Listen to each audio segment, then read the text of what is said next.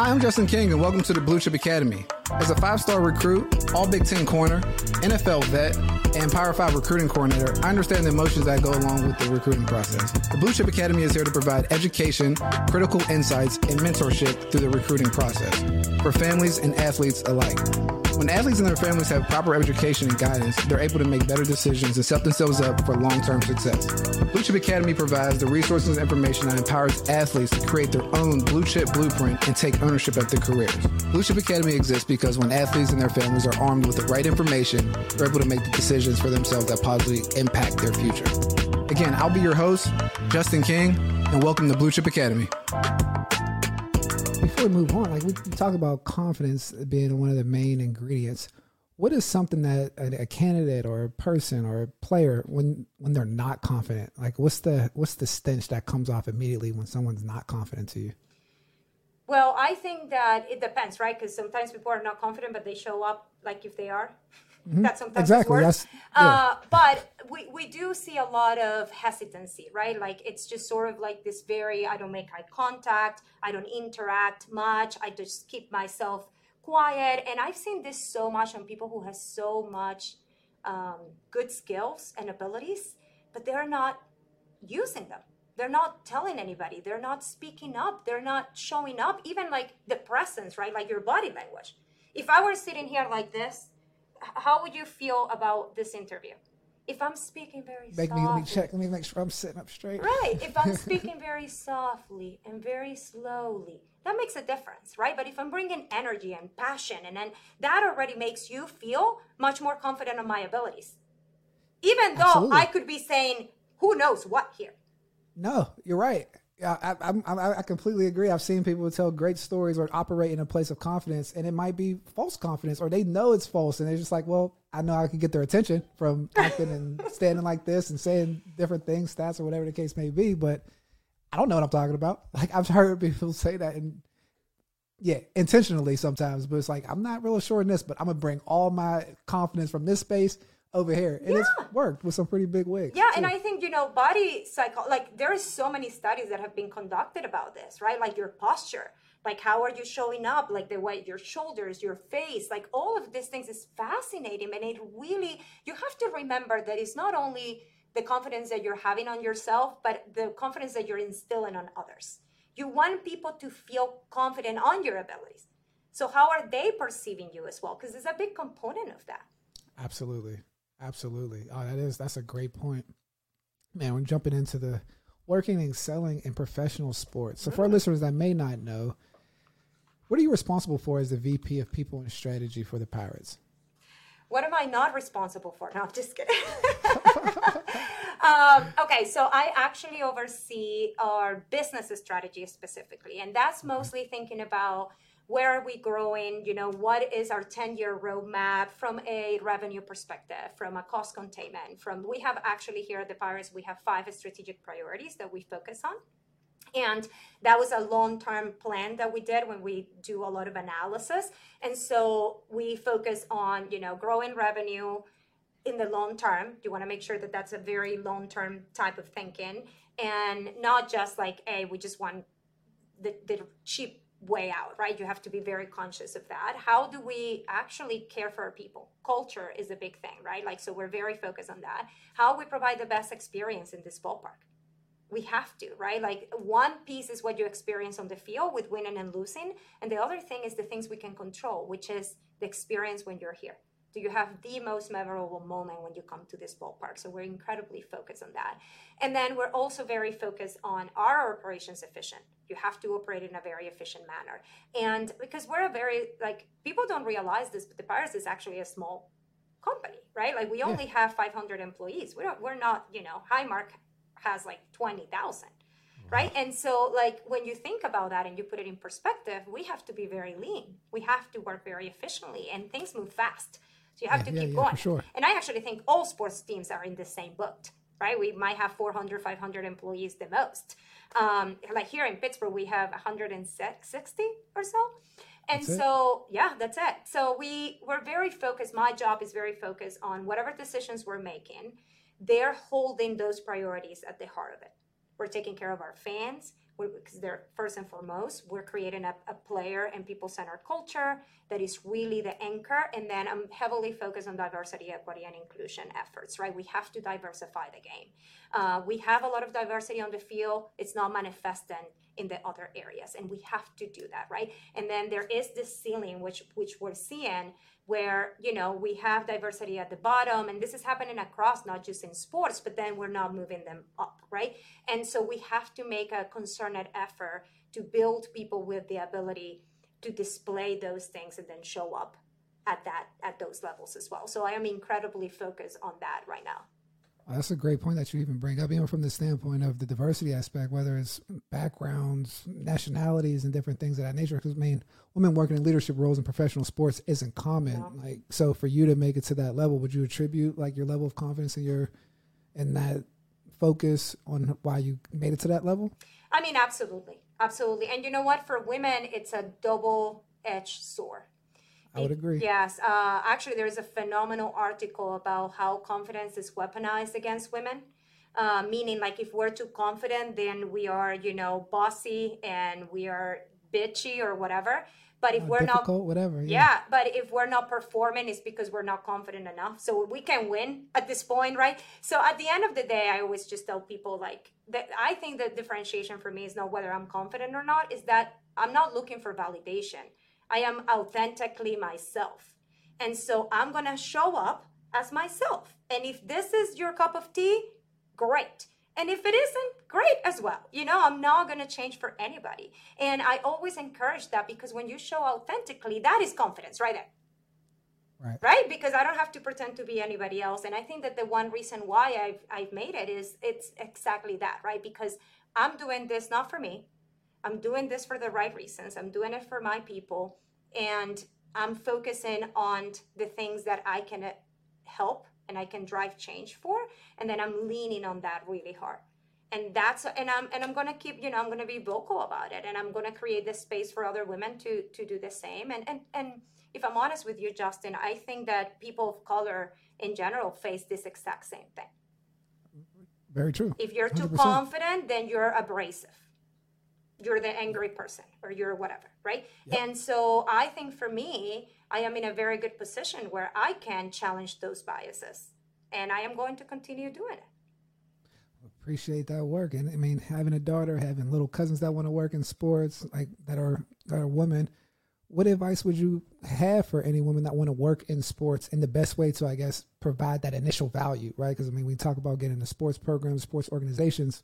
So, I mean, a lot of times it's that, like, what value are you providing? You know what I mean? Sometimes if you're just coming in with only confidence and no value provided, no, you have to have confidence. It might not work, confidence, right? You brought a lot of value to the table because you were coming from a strategy standpoint. Yes. But yes.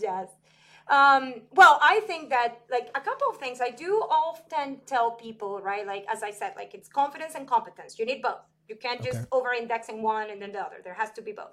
And, like, to me, for example, I'm confident on my ability to figure things out. That's a competence, right? I'm a very good problem solver, incredibly good, and I can figure anything out. So that's, like, to me, like, a good thing.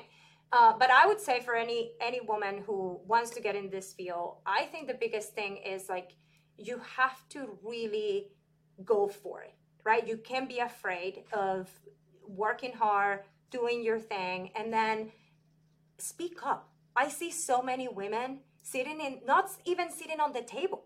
They will take the back seat immediately. We have to change that. You know, we have to change that. And we need allies, of course. But while they're catching up, we got to lead by example. Right? Like, sit on the table, speak up, raise your hand, have an opinion. We should have an opinion. And it might be the wrong one, but who cares? You know, I learn more when I say the wrong thing than when I keep it to myself. That's the confidence. Got to be able to, I mean, a lot of confidence to come up and speak. A lot of confidence is just for people to even see you be wrong, to be completely honest, and be okay with that. I think that's what I'm not trying to tell athletes coming through the process. Like, one of your critical advantages that you've been evaluated in front of your peers your whole life, right? Whether it's something that you actually care about or not, but whether you go over your film study and different things of that nature. So when you're transitioning out, a lot of people don't get that practice or that that availability to, you know, get criticized. And like that, you have a thicker skin than most. So like understanding that it's not going to be terrible if you're wrong. It won't be terrible if you make a mistake. It's not worse than getting beat for a touchdown in front of 100,000 people. I'll tell you that much. Right. I mean? Right. But so, I do have to tell you, I think if I put myself when I started it, I think the one thing I always recommend to people, and this is just not women, but in general, and that was my rule. Gotcha. I always did more than what was asked of me. Always. If somebody asked me, hey, Nayli, can you run this report? I would run the report, analyze it, and provide insights, even though they never asked me to give insights. Right? But I did.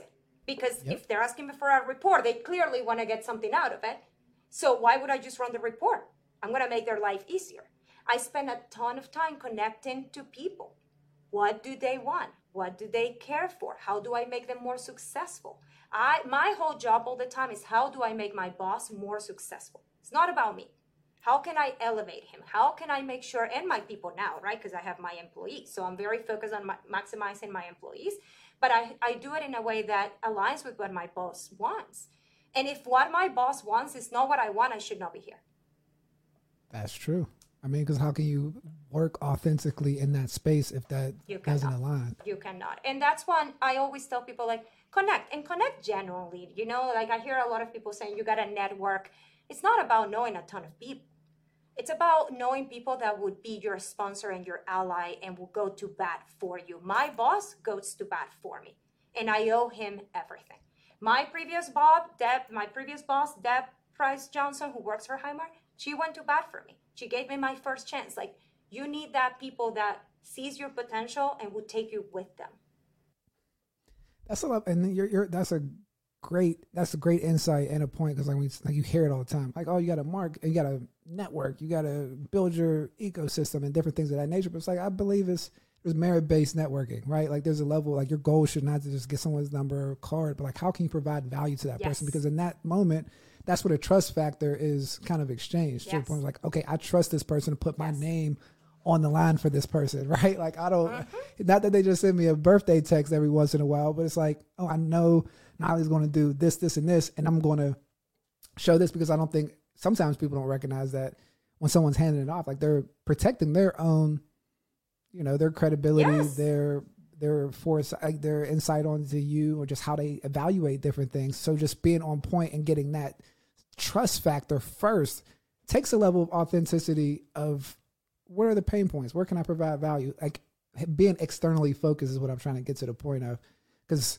that's how you make the true connections. Yeah, and it has to be genuine, because people can smell that you just want to get something out of them, right? Like they can't. Like even when my boss eventually got the chief of staff role, I didn't know her, but I had created enough ripples that people knew, and at least the person who would solve your stuff if you need anything, right? When I showed up here to my interview, I actually showed up with that 7-page strategic plan that I built and I presented. They didn't ask me for that. That's going above and beyond. The other two people that were in the pipeline, they didn't bring that. I'm certain that's what got me the job. And I knew nothing about sports, but I was like, I do know strategy, so let me show you. This is the timeline that we would do. This is how long it would take. These are the results that we can get. Here's the analysis I did of the market, of where you are today and where I can take you. That's awesome. That's super cool. That's like getting into the weeds a little bit, but just moving up and just in sports, I feel like you have to create like a long lasting value. So like what I used to do at Penn State to move up to get to XFL, same way, got the job from showing the materials that I created from a strategy standpoint, a teaching, like building out a program.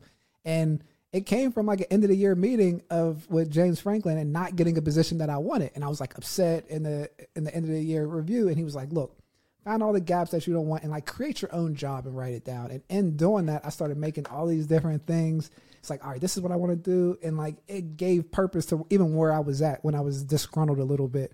And I used that to leverage different things when I was going to just show like, okay, there's value here, taking that step beyond what it is, like not just with your resume, but like, no, show your proof of your evidence of impact is what I like to say. You know what I mean? So it's that. Like, you know, because I mean, we can all have the different skills and stuff, but like you have to have evidence of impact. Like if you impacted something, you'll have, there's some there's going to be leftovers. Like, there's going to be remnants of it. Like, people might say something, but should be able to leave something that your name's on from a building, constructional standpoint, or whatever that may be on the back end from the business side. So, like, I mean, that's impressive from that standpoint. You have to. You got to try. It doesn't take much. No, 100%. So, and like, they're not expecting it, so it's like a nice value add, you know? Yeah, and like, you're in a very unique position because, like you said, you're dealing with the president and like the chief of staff over at Highmark, and so you're seeing executives and leaders operating, and whether it's their gaps that they might fall off, and where you can provide that value. What are some the best practices that you've seen from successful executives and leaders? Sometimes I don't like to mix them together because a leader might be different than an executive. You can be a leader anywhere, but executive fair. Is the title. So that's fair. We do hope all of the executives are leaders. Let's hope. Yeah. 100%.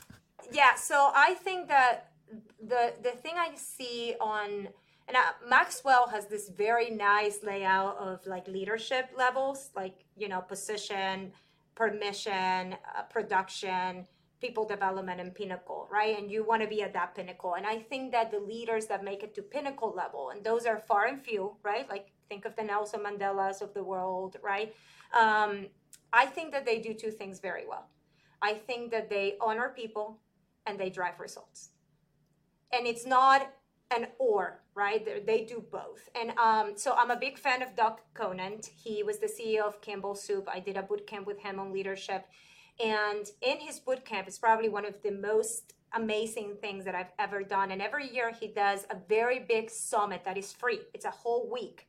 That if you can go and look for it, it's worth it. He had Brené Brown last year, Susan Cain, just like phenomenal. And he has this thing that I love. He says, you have to be tough-minded on standards and tender-hearted with your people. And I absolutely adore that. And it's both. He says you have to embrace the power of and. It's love your people and drive the results that you want. That's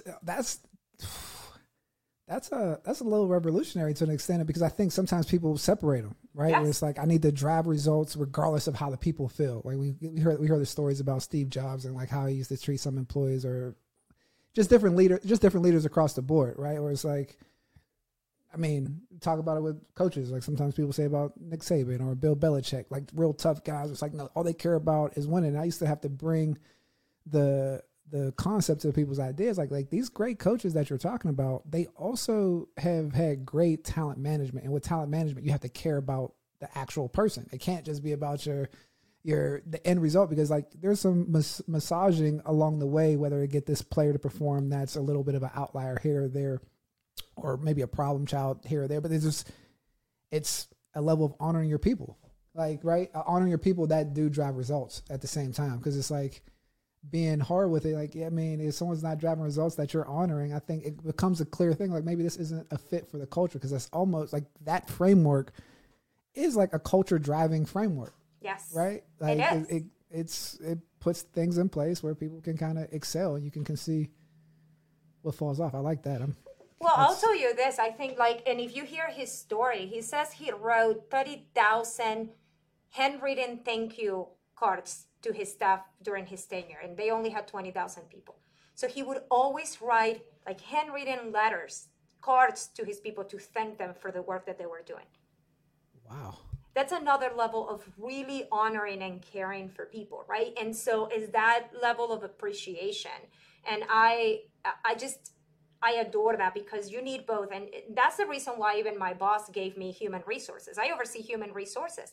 And it's because when I was building all this strategy, I kept telling him, it doesn't matter that we have the best plans. If you don't have the right people in the right places, right, doing the right things, none of this matters. None of it matters. I mean, especially coming from the strategy standpoint, where you're like building all this out on the wall, and it's like, now let's operate it as it trickles down. I mean, that's amazing. I mean, even from seeing the top performers from executives and things of that nature, how have you seen people that are fast risers in the industry? Like, is there a common trait that they have that you see where people's like, oh, he's moving up fast throughout the different positions? I think that what they have, I think that they show a ton of value. They do more than they're asked for, right? They're like, I always call them my go-getters. They would really ask insightful questions. Sometimes because, oftentimes when we're at those lower levels, we think that we should just do whatever people tells me. Like, okay, you told me to do this, and I go and chase it down. And instead, I actually see that the people that rise fast is the people that has the ability to help you think differently. That I always say, can you elevate the thinking in the room? If you can elevate the thinking in the room, you're always adding value. And the only way you can elevate the thinking is asking questions, being curious, right? Instead of judgmental, just be curious. How can I help? What are the things that I could do? Why do we think that way? What are stuff that can make it better? That to me, like, I've seen it in every person that just like goes up fast. It's because they can ask good questions and they get things done. You have to get things done. I mean, everyone listening, you understand working in sports, there is a bottom line. Sometimes it's the score, sometimes it's on the Excel sheet, but you have to get things done that are in your wheelhouse because you're trusted to get that done. And that's another reason, or just the barrier of entry to work in sports, right? When I think the work in it, there's a level of stripping off, a level of confidence. Like some people have to really to get this, you have to do X, Y, and Z. And then some people come in a little bit of an insecure space where it's like, all right, I just need to be happy to be here. Like I can get fired any chance. But to operate at the lower level with confidence isn't as easy as people may think, whether it's to speak up and ask questions or challenge, like, are we sure you want to do that way? Obviously, don't be obnoxious if you've never put any time in and just questions to your people, right? Like there's levels to it. I'm not saying that, but having that core confidence of what you can ask and what you can bring to the table to think differently, because everyone has their own perspective. That's one of the great advice I got from my dad going through just the process. He was just always, as a coach, he would say, make sure when someone rubs you wrong and if you don't like them, listen even more intently. More intently, right? Because it's like you're always typically, I don't like this person. You just kind of cut off what they're saying. And a lot of times that's when all the nuggets are coming. You know what I mean? But Justin, I will tell you this. I think that you're absolutely correct. I think that one of the things I see in a lot of people who stalls in their career is they don't understand time and place. So yes, I am confident. Yes, I am outspoken, but I know when and how to be, right? If I have something very controversial, I'll probably say it in private to my boss. I won't humiliate him in front of anybody, right? Or do anything that makes him feel insecure. I have done it by accident and I had to go and apologize after, right? Because I get wrapped up in whatever it is that I'm doing. And I apologize publicly about it too, right? And so you do have to know that you build that trust. You first have to have trust with people. So if I were to give you an advice, build trusting relationships.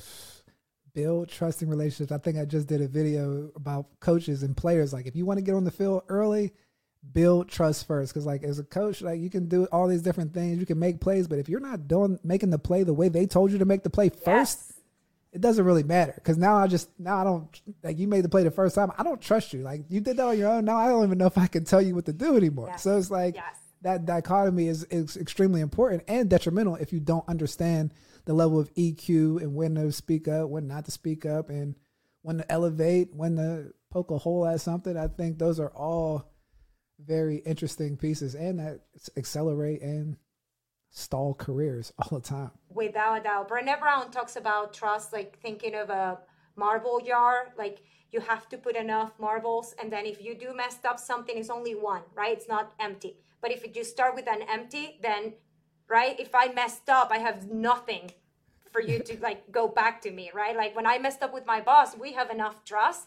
that I can go and say, like, sorry, that was not right, right? And when you know that you have that trust, you probably operate at a higher level as well. Because, I think people understand when someone doesn't trust them or a leader doesn't trust them, and it's like walking on eggshells and I can't really do my best. And even having to push through that and sometimes making bosses uncomfortable. I mean, you see it a lot in football because football coaches a lot of times are, very hard on things and blah, blah, blah, blah. And you see people that the talent acquisition process is all up to them saying, hey, I got a guy that can fit this role. So then you start seeing people that work in the industry just wanting to be liked by the person that's at the top and not really providing the right value to get that next job or get that other opportunity, or even understanding why that coach isn't putting their neck out on the line for you. Because, like, yeah, you're doing all this stuff for him, but he doesn't really see you as like anything above that, right? Like, and so they won't put themselves out and say that you're above that. That's correct. Like, it gets tricky. No, that yes, it does. But that's the beauty of it, you know? Oh, It's a journey. You got to commit to it. Yes. I mean, you're saying some, I mean, this is like great stuff for everybody transitioning or even wanting to work in the sports industry. I mean, this is, and just going through the recruiting process, because all these things are can translate. So is there any prime trait that you're looking for when adding team members to the Pirates team? I like people who are owners. Just be an owner. We don't need victims in the industry. In this industry, you can be a victim. You just can. You have to be an owner. You have to take full ownership. You have to understand that you're in full control of your life, of your emotions, of your decisions. And oftentimes, because listen, we play a ton of games, right? There is a grind every day. So there is another level of emotional and mental resiliency that has to be at play. And if you're a victim and you think everything is happening and, you know, everything happens to me, poor me, I don't know, this is not going to work. It just doesn't work. That's a good one. I like that. That's like very insightful. I mean, full ownership, it is, because it produces those type of things that you said, right? Where it's like, all right, I'm not just an assistant running to get a report. Like, no, I got to get this report, like full ownership. If I was presenting a report for myself, what would I do? Mm-hmm. Like, I'm going to do this. I'm going to give the insights. I'm going to take that next step. And like you said, it has to be authentic for you to even go that far into it. And you have to, you know, because there is so many ups and downs. Like we're very focused. One of our strategic priorities, of course, is building a winning team. We have to have a winning team, right? But that's a long-term play. We have to, it will take time. And so if we were not owners, it's easy for us to say, well, until we have a good team, we're not going to worry about anything else.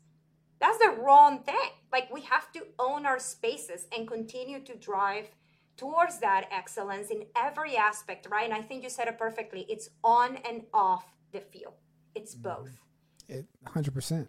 Like, it's sometimes off the field even more so, because you can't just out effort or just have a better talent than someone else. It's like really like the blocks being put in place, being able to work with different personalities, backgrounds, and really care about the on the field product and come to the conclusion. I mean, coming from personnel, dealing with coaches, I mean, how many times I've argued about a teenager to a coach, and from standpoint like he's not good enough, right? Like, but you know, you just gotta.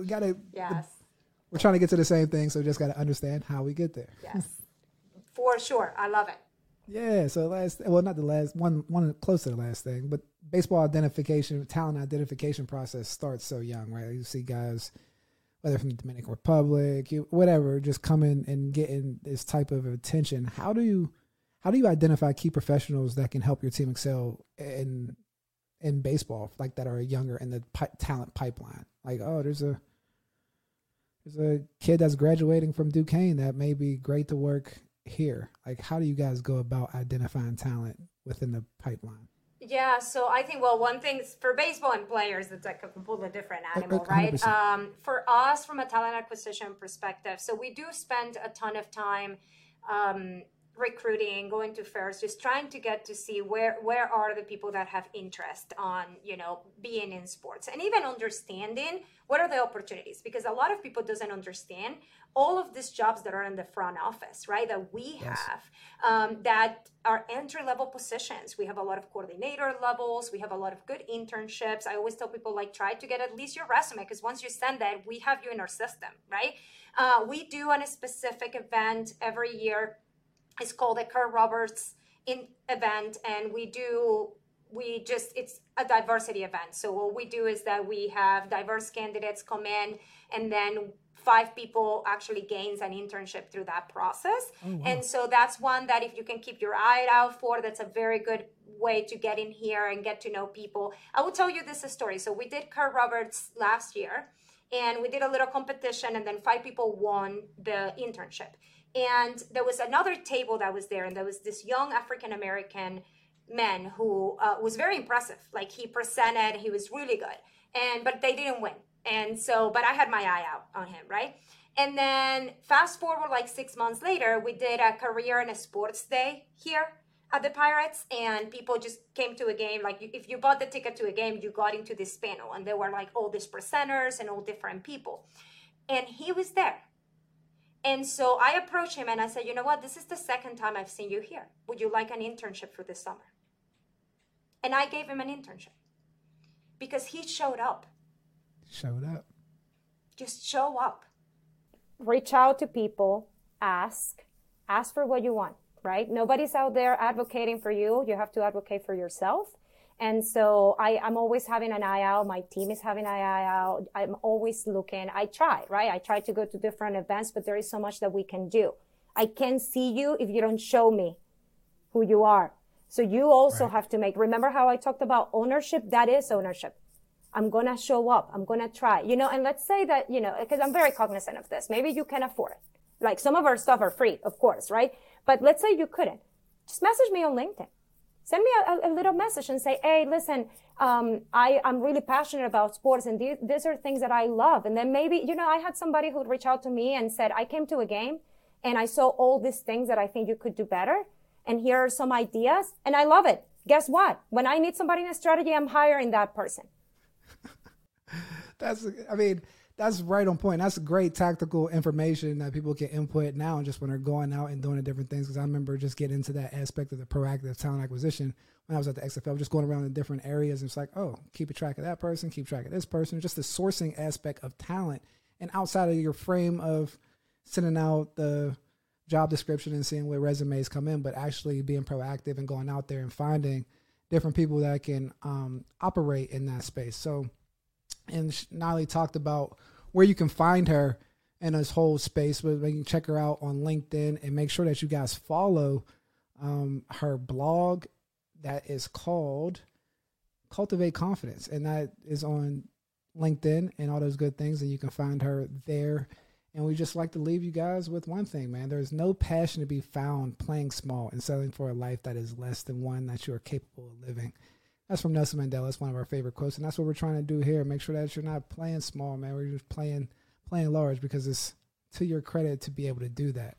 Thank you so much, Nayli, for jumping on. And this was like amazing. I said that best place to find you is on LinkedIn. Yes, you can find me on LinkedIn, Instagram. I have a website. I'll send you the link to the self-confidence work. And so, can also follow my blog, whichever you want. I'm here. So.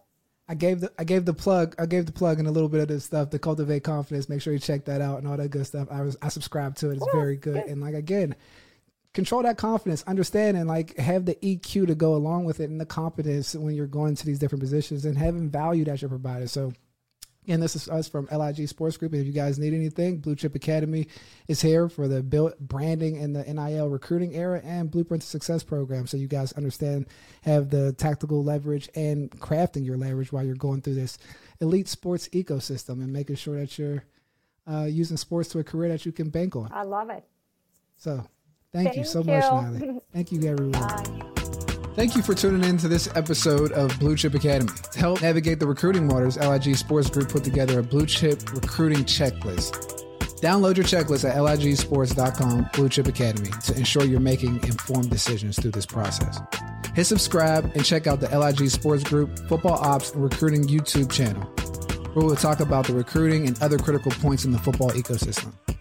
If you're feeling stressed, confused, or just want help putting together a blue chip blueprint for you and your son, don't hesitate to book a consult call with me at ligsports.com/Blue Chip Academy. Remember, everyone has a different journey. Keep sharpening, and remember that you can only go to one school. Just make sure that you have your blue chip blueprint together and execute it. Life is good.